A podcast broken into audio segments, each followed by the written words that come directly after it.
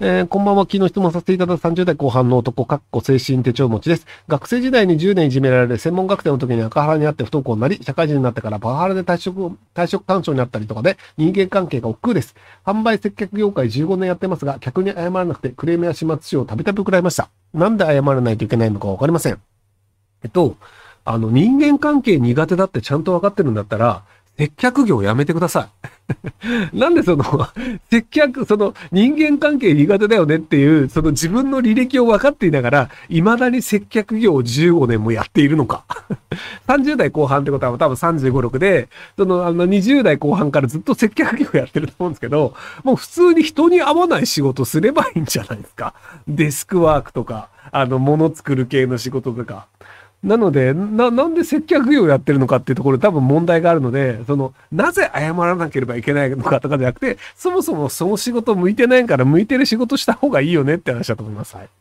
えー、来年から NISA が変わるので NISA を始めようと思うので、父に10万円借りようと思うんですが、父に NISA ではなく一般の株式投資にしろと言われます。理由は NISA に制限があるのと、投資を任せる仕組みだから勉強にならないから、儲からないから一般の投資ということらしいです。僕的には一般の投資でもそんなに利益ないし、NISA の制限を超えることはないと思うんですが、どうですか？かっこ直期30万入れる。どういう説明すればいいですか？それとも一般の投資の方がいいですか？えっと、まず、あの、父親が頭が悪いというのをちゃんと気づいているのでよかったと思います。あの、お父さんは、あの、ちゃんと物事を調べる能力が足りてないです。で、ただ、お金貸してくれるので、あの、それを指摘してもしょうがないので、なので、あの、言われるようにするか、もしちゃんと聞かれたときは説明するようにしてください。まず、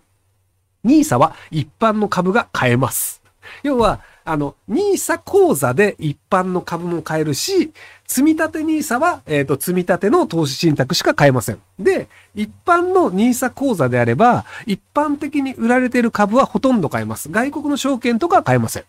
なので、一般の NISA 口座の方で、普通にじゃあ自分が買いたい株を買えばいいだけです。で、その場合に儲かった時に税金が安くなります。なので、あの、一般口座で買うと、せっかく儲かったとしても20%、今30%だっけ ?30% とか税金払わなきゃいけないんですけど、で、それが払わなくてよくなるっていうのがあるので、その30万円ぐらいしかないのであれば、あの、NISA の一般口座枠で全て、あの、収まる金額なので、なので、その NISA の一般口座で買いたい株を買えばいいんじゃないかと。20%でした？すいません、20%。はい。っ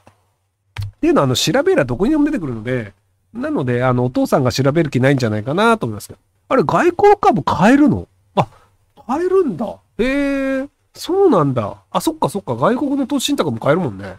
あ、じゃあ普通に買えるんだ。じゃあ NISA で買えないものって、まあ信用取引できないぐらい。へえ。じゃあむしろその一般口座を作る人の方が少ないね。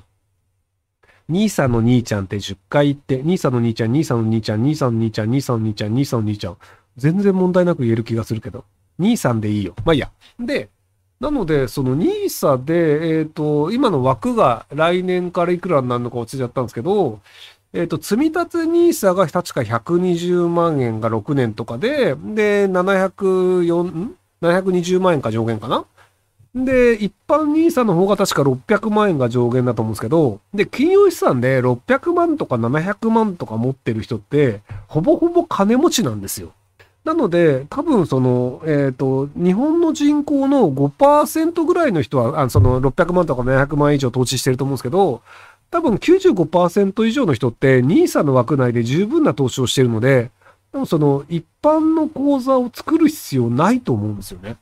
なので、まずは NISA 口座でいろいろやればいいんじゃないかなと思います。えー、こんばんは JavaScript を独学中の初心者ですが、本の終わりの方に、えっ、ー、と、Vue.js とか Reactivity という項目があり少し読んでみましたが、よくわかりませんでした。Vue.js とか Reactivity まで知っておいた方がいいのか、とりあえず JavaScript も基礎まで勉強した方がいいのか、どちらがいいでしょうか。えっと、あの、わからない人がなぜ難しいところから読むのかっていうので、あの、い、多分1ページ目から順番に読んだ方が理解しやすいように書いてると思うんですよね。あの別にそのコンピューターのプログラムに関わらず、多分じゃあ、法律の勉強しようとかだともう、多分その第一章から読んでった方が理解しやすいと思うんですよ。要はその法的センスがどうとか、基本的人権は何ですかみたいなのを理解した上で、じゃあ、三強権というのが基本的人権に含まれるのかみたいなので、でもその、えっ、ー、と、憲法上は書かれていないけれど、あ、男持ってる？すいません。憲法上は書かれてはいないけれども、なんか人間が幸福に生活、お、音全然変わるな。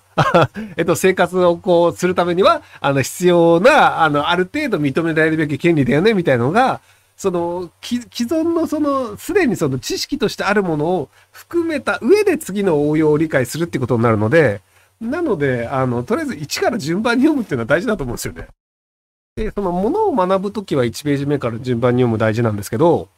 ただ、あの、で、その、大学のテストとかの場合は、実は、あの、その、例えばじゃあ、英文読解とかで、英文から読んでって、その後、問1、問2とかって読む人いるんですけど、あの、割と問題から読んでった方が得っていうのもあったりします。えっとね、マイク差し直すとね、多分ノイズも一緒に入っちゃうんですよね。